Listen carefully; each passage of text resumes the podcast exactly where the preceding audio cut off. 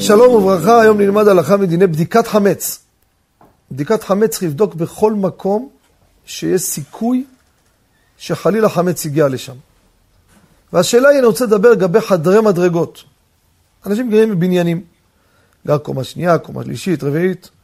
הרבה פעמים, אתם יודעים, הילדים יוצאים למדרגות, הוא חזר מהתלמוד תורה, לא רוצה שאמא תראה שנשאר מהפרוסה, שם בצד מחביא, איפה הארון של המים, איפה זה, איפה זה, בפינה.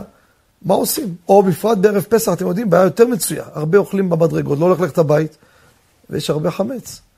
ויש חובת בדיקת חמץ, שלא ניתקל, ניתקל בחג לפגוש חמץ במדרגות.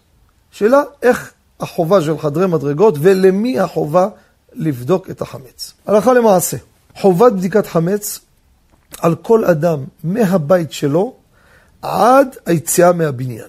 זאת אומרת, הוא גר בקומה שנייה, והוא בדרך כלל יורד שתי קומות לצאת, אז משם עד הכניסה הראשית, חובת בדיקת חמץ. ואם הוא עולה, הוא גר במינוס שתיים, או יש שתי כניסות, הוא רגיל לצאת מהצד השני, או בשניהם, חייב לבדוק חמץ גם לפה וגם לפה. ולכן, אם זה בניין שלא דתי, אז אתה דתי, תעשה בדיקת חמץ, כן? תבדוק את כל המעבר הזה. אבל אם זה בניין ש... כמו אצלנו למשל, כולם שומרי תורה ומצוות, יש טבלה, הוועד בית מוציא, תולה אותה כל ערב פסח בכניסה לבניין. כל אחד ירשום איזה קומה הוא בודק, והמדרגות שתחת הקומה שלו. ואז אנחנו יודעים, בקומה הזאת, אם פלוני בודק אותה. אם לא בדקו, כל עוד שאני נמצא בטווח הזה מהבית שלי כלפי מטה, אני צריך לעשות בדיקת חמץ על כל המעבר הזה עד היציאה מהבניין. תודה רבה, ופסח כשר ושמח.